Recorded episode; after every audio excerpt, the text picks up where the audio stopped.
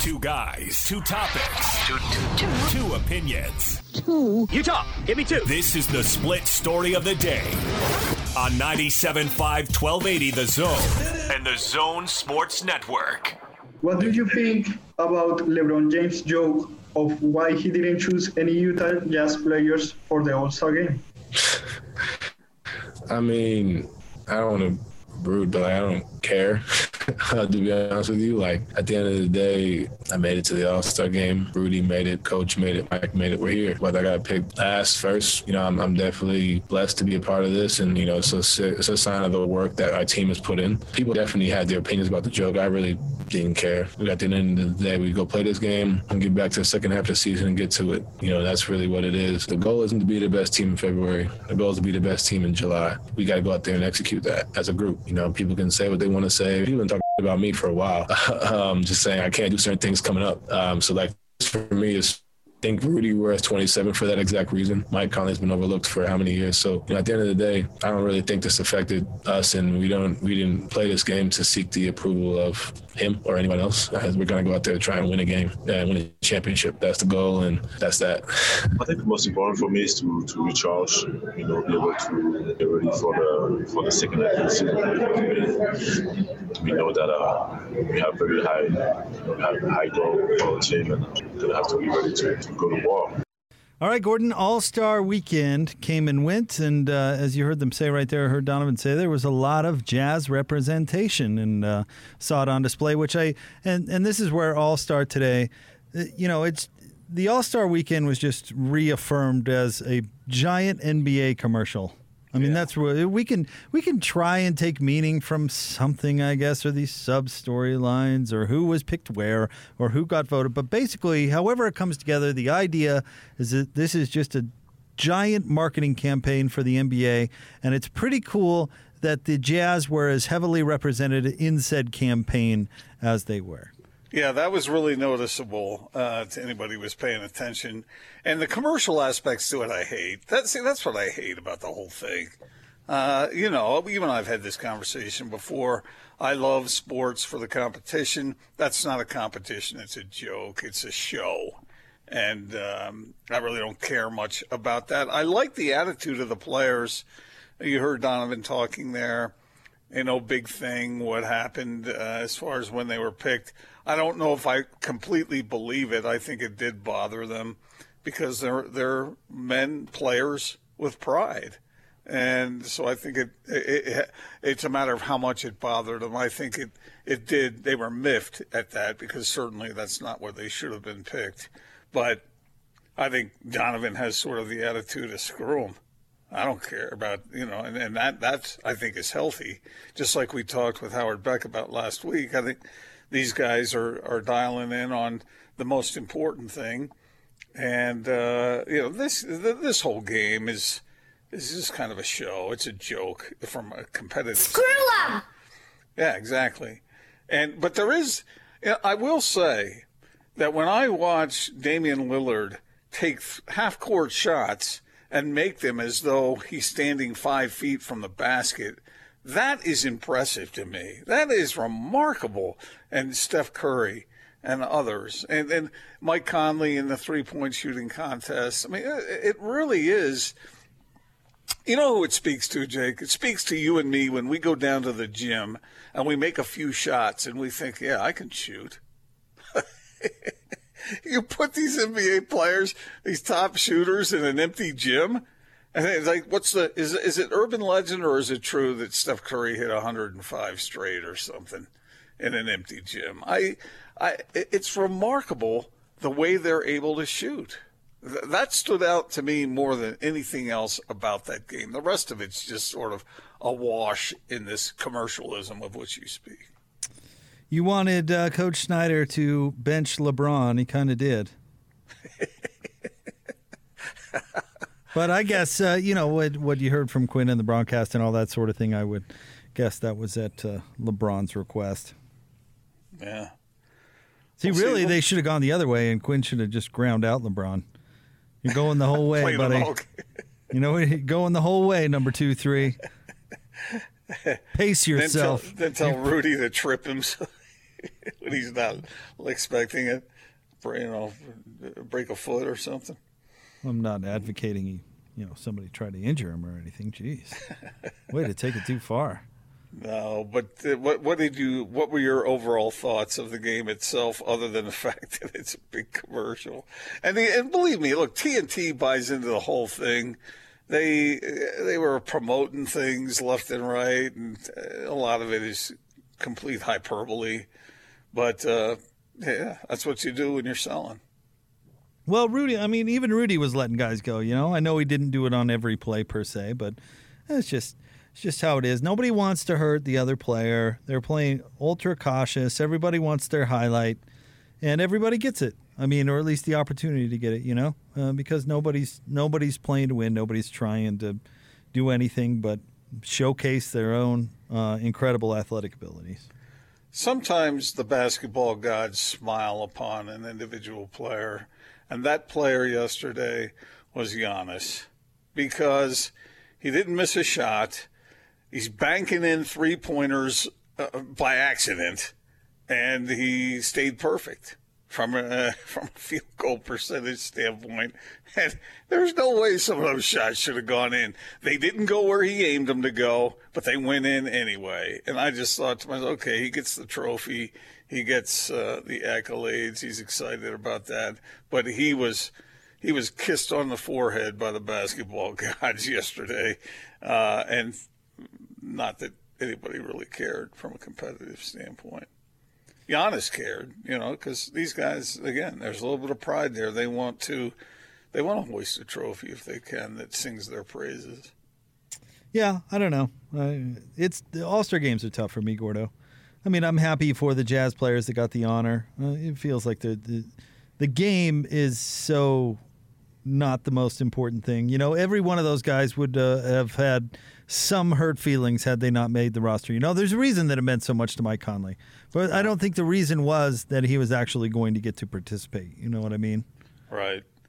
I agree hundred percent. And anybody who is who is built on competition, they can't care too much about what's going on in a game like that, where guys are aren't even guarding anybody, or they do sometimes, but not not on not really occasions. And it's, yeah, it's just sort of a it really, it, to me, if I really wanted to dig into it, it would it would tick me off, because that's not what basketball is. That's not what it represents. That's not what it should represent. It shouldn't be showbiz, even though I know it is, but it shouldn't be. It should be about real competition. That's that's the that's the crown jewel of the NBA is going after it and beating the other guys. And this game is the antithesis of that. It is just a bunch of guys out there goofing around. You know, you might as well be, you know, have a part in Hamlet or something. You know, it's just it's just not it's not real basketball. Well, it's never going to be though. I mean, I, I don't yeah. know. Are you going in with the expectation of coming out with something else? I asked that rhetorically because I know you don't. But I mean, you, you're right. If you if you dug into it over and over again, it'd probably bug you from the, the, the fan of the beauty of the game. But you're well, gonna have to settle with you know alley oops, windmill dunks, and half half court threes because I mean yeah. that's that's what yeah. it is. Yeah, and there are I know some people who are big time basketball fans, fans you know uh, observers of the game who really like the All Star game, but uh, I think most of it's for those casual fans the people on the periphery, not for people who really are big time basketball into basketball, you know, because it's, it's in some ways it's repulsive. Well, but it's, it's just not what it should be. But the game is about brands now, um, because there's so much money involved on all sides. You know, how mad would uh, would Jazz uh, would this franchise be you know, maybe mad's not the right word, but you know, how inconvenienced would they be if uh, an injury came back from that game? You know, I mean, mm-hmm. for something that doesn't matter and is just kind of all fluff. I mean, it's it, you know, and nobody's going to go damage their brand either, right? To go play defense at an All Star game makes yourself vulnerable to damaging said brand, right? So, I mean, it's it. The meaning of it all is, has changed so much. I I'm trying to remember back to when it really did mean something, and I I don't want to be old school dude who goes back in the day. You know, it meant something back. I, I don't know when it did. You know, it seems like what it, it wasn't the All Star game when Kobe Bryant waved off Karl Malone's yeah. uh, screen and he he just threw his hands in the air and said, "Okay, bag this." He wasn't too keen on it, and I don't blame him. You know, it's it's you said it perfectly, Jake. It's a, it's a it's an ad for the NBA. That's what it is. And if people want to buy into that and enjoy it, fine. What was most remarkable to me is just the skill involved with some of these players. I mean, Damian Lillard, when he hit those shots and when Steph Curry hit those shots, I, I just shake my head and go, wow. You know, you know how hard it is to hit those kinds of shots? It's like, uh, I mean, it's, I mean, Damian Lillard made it look like he could do that with his eyes closed. Like he practices that shot and goes seven of 10. Well, his uh, his actual percentage of that range is not terrible, believe it or not. If you go look up how Damian shoots, he shoots better from there than he does from, like, say, five feet outside the line. okay. Well, I, then he should keep doing it. Well, he obviously agrees with you. Certainly in an All Star game where it's basically to be ex- uh, expected, he's going to pull the trigger on it.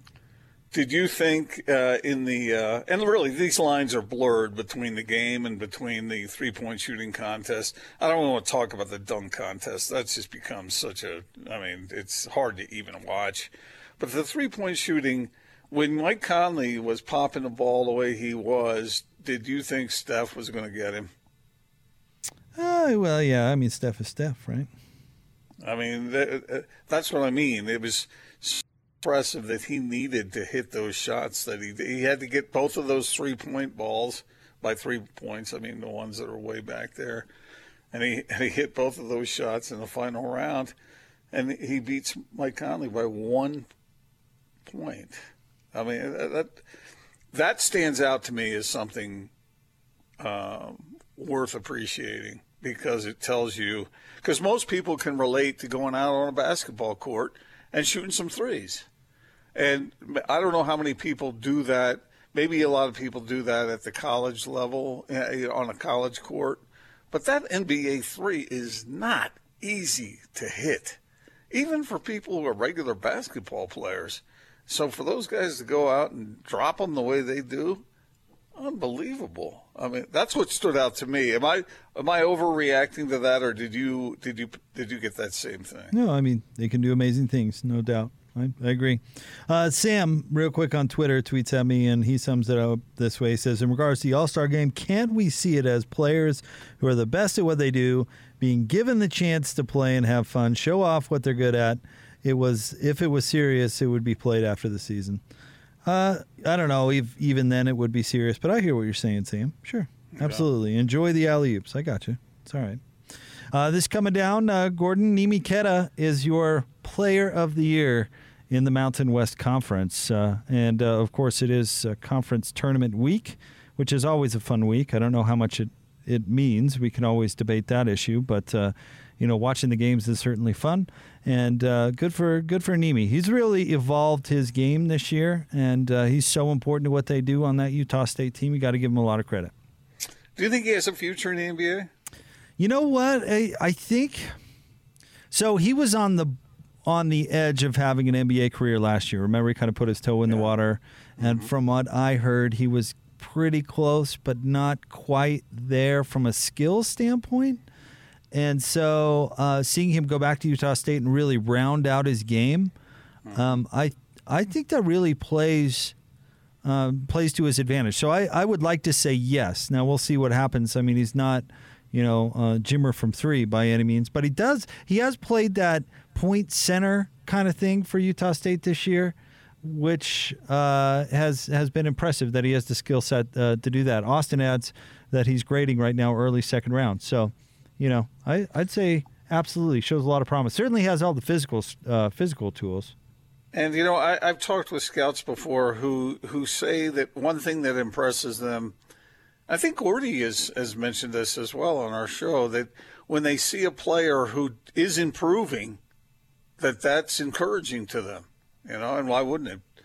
Uh, when you see the way the Jazz and other teams uh, invest a lot in development of players.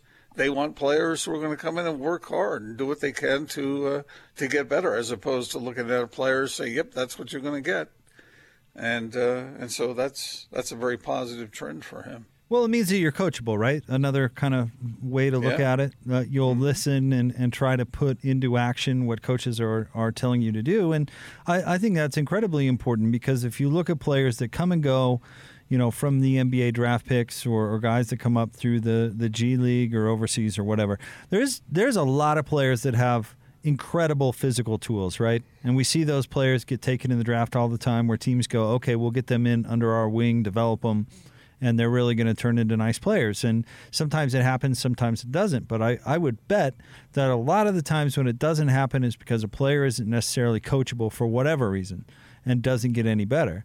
And and to kind of merge some stories, like maybe these are really incredible athletes and, and their career is still great, but never maybe the player they could be. And Blake Griffin signs with the, Brook, uh, the Brooklyn Nets today on an NBA minimum contract as he was bought out by the uh, the Pistons. And there's a guy who was so unique and so dominant physically that you know. Rookie of the year, of course, multi-time All-Star. Uh, the Clippers were at least, you know, somewhat of a contender there for uh, for a few years, but now um, uh, age and injuries and some other things is not a physically dominant player anymore. And I, I, I don't know about you, Gordon, but I don't know how much he can actually help the Nets. Other than being uh, a human with a pulse, I don't I don't know what he can actually do for that team. I get why they're trying it, but I, I don't know how it's going to work. But you gotta you gotta develop skills. You gotta be coachable. You gotta figure out a way to, to get better each and every day. And some players do that better than others. And as you mentioned, especially when your physical, you know, abilities start to erode, you've got to have something to uh, to keep you relevant. And apparently, the Wizards in, in Las Vegas were impressed by the Nets signing of Blake Griffin because they are now the odds-on favorite to win. Yeah, what does the magic predicting wizard know? And and actually, what is, is that more about mm, information that we've seen so far, or is it more about Blake Griffin? Uh, well, I agree with you. I, I'm not sure. You know, the skilled players that they have on that team are so good that maybe just a little bit more can help them. I, I don't know because when I watched Blake Griffin play in recent times, I just sort of shook my head and said, "Nope, that's not what I remember from that player." I saw a take today that was so off about Blake Griffin. Griffin. I'll try. I'll explain this real quick. They they said, well. We don't know what Blake has left because he found himself on a team with a young roster that pushed him aside because they were going the younger route. And that's eventually what happened when they basically told him not to show up.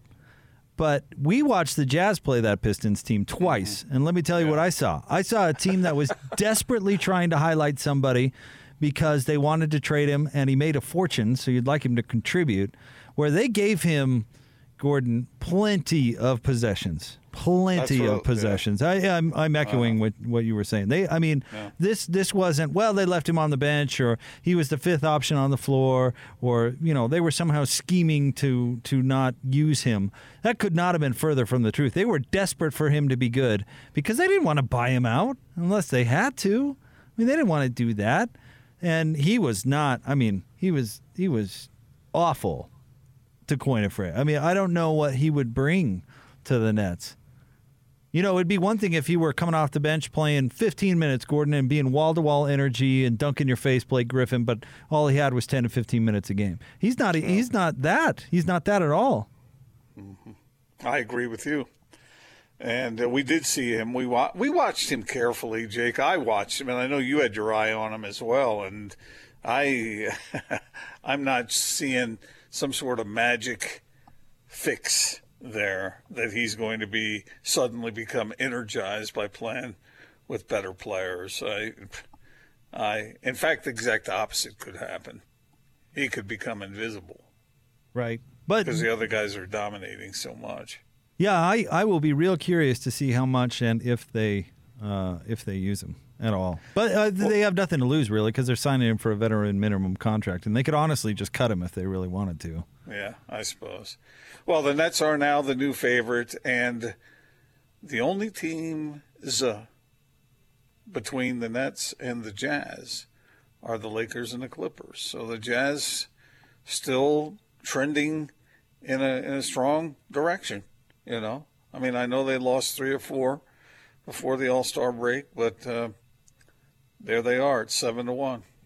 So ahead of the Bucks, ahead of the Sixers, and the rest. Well, they should be ahead of the rest.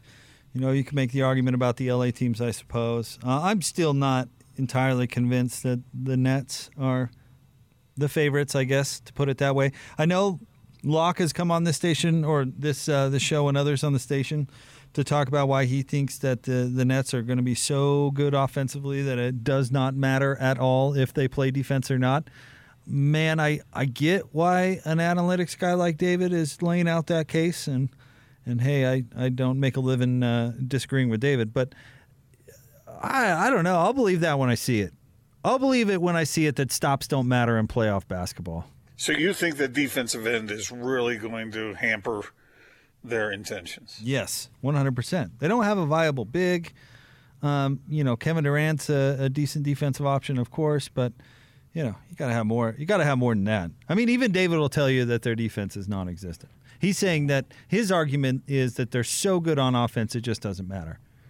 That well, that it's gonna you know if if you have to you know basically a game will come down to a handful of stops and they're going to be so good offensively that it, it doesn't matter. What scares I think some Jazz fans is just the fact that you know if those two teams were to meet up in the NBA Finals Kyrie just destroyed the Jazz, and that uh, if that means anything, I don't know. It's it a one-off thing. Yeah. I mean, if you, if we want to talk about Jazz struggling guarding dynamic guards, I'm with you, but I'm not going to let that one game. I mean, you, uh, listen, Coach Snyder's going to come up with a defensive game plan that's going to get some stops against anybody. I'd bet on that. But I don't know. If, if it's true that the math works so much in the Nets' favor that it's impossible to win, which is basically the case that he's laying out, I, I just don't know if yeah. I'm coming – you know, if you want to talk about dissecting a defense that can come up with those stops, I think that that can happen. All right. Um, I am a little more concerned than that. If I were breaking down the Jazz, I, I, uh, it's it's okay. Maybe I don't I don't know that for a fact. So if you uh, gave me and and uh, we'll just select the Clippers here for a second, just because they've got such athletic defenders you, you know, if you gave me a seven game series and let's say that came down to making 15 stops, you're telling me you can't get those 15 stops with Kawhi Leonard, Paul George, and Patrick Beverley? Uh, that would be a strong case to make. I mean, I know now we're talking about James Harden, Kevin Durant, and Kyrie Irving. I got it. Mm-hmm.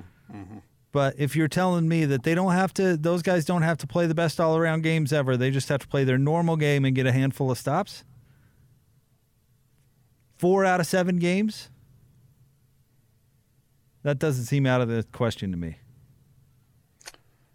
Where were those stops last year against the Nuggets? Oh, God, just garbage series that we should just throw out anyway. Just throw, hey, you know, everybody gives the Lakers so much credit, and you should because they they won the title. I'm not trying to say that, but yeah, the bubble was a weird thing, and they didn't have to play the Clippers because they played the the fluky Nuggets. Yeah, I mean, okay. But you're not going to tell me that the Nuggets were a better team than the Clippers last year. If you want to you want to get yourself on that island, Gordon, you knock yourself out. But well, I'm see, not coming. The, the irony to what we're talking about here, as as it pertains to games that really do matter, is that everything that's highlighted in the NBA's commercial yesterday is all about the offense. And yet here you are comparing teams and saying, you know, defense really does matter in a major way in games that count. So that's there's there's some irony there somehow. Well, there has yet to be a total one-way offensive team who has won the title. Yeah. Oh, my man, now you're making me think. Um, I mean, we could go back out and look and, and set the bar at 15, top 15, top 10, top five defense, whatever. But I mean, when was the last team that was bad at defense that won the title? Well, that's a little extreme. How? How? Because if you say they're bad at defense, well, I guess that's what the that's what the Nets are. Bad at defense. That's what the Suns were under D'Antoni too. Mm-hmm. I'm, I'm just searching my memory. I can't. I I, I can't think maybe of a team. Well, the, Mavericks, the, the Mavericks, maybe yeah. maybe Nowitzki and the Mavericks. Although didn't they have Tyson Chandler as a center and Jason Kidd, who was a pretty def- decent defending point guard? Huh. Yeah, But but the- okay, uh, yeah, I'll, I'll hear you on the Mavericks. I don't know if I'd call them bad per se, but yeah, all right, it might be a decent example. Certainly not the Shaq and Kobe Lakers. Certainly not No. the the Pau Gasol, uh, Bynum Lakers. Certainly not the Warriors. yeah, you got you got you got a strong not point. certainly not the Spurs. Yeah, The Celtics with Kevin Garnett, Ray Allen, and Paul Pierce. Those guys could play D. yes, they could. Yeah, uh, I'm I'm gonna during the break I'm gonna go back through the history banks and I'm gonna try and find someone that fits that category, but I, I might be searching in vain. I think. If you want to tell me Magic was bad at defense, I, I'd come along with that No, argument. those Lakers- those but Lakers but the, he had some teammates around him that knew what they were doing. What year was it that the Mavericks won the title? 2010, 2011, maybe. I'm looking that up real quick. MJ's Bulls were great on defense. If anything undo, undid the Jazz in their two finals appearances was that they were so big, long, and unique defensively. Let's see. That Mavericks team of which we were speaking, if I have the right one, the offensive rating was eight. The defensive rating was eight. That's good. Yeah. Yeah. That's not just average. That's good. That's above average. Top eight defensively. All right, we'll get to more coming up next. But might yeah. not exist, Jake. It I- might not exist. I think you still have to get some stops to win the title. I, ju- I do. But maybe I'm old fashioned, Gordon. Wouldn't be the first time I was called that. That's a compliment. Coming up next, more from the birds. It's the big show. Gordon Monson, Jake Scott, 97.5 and 1280 The Zone.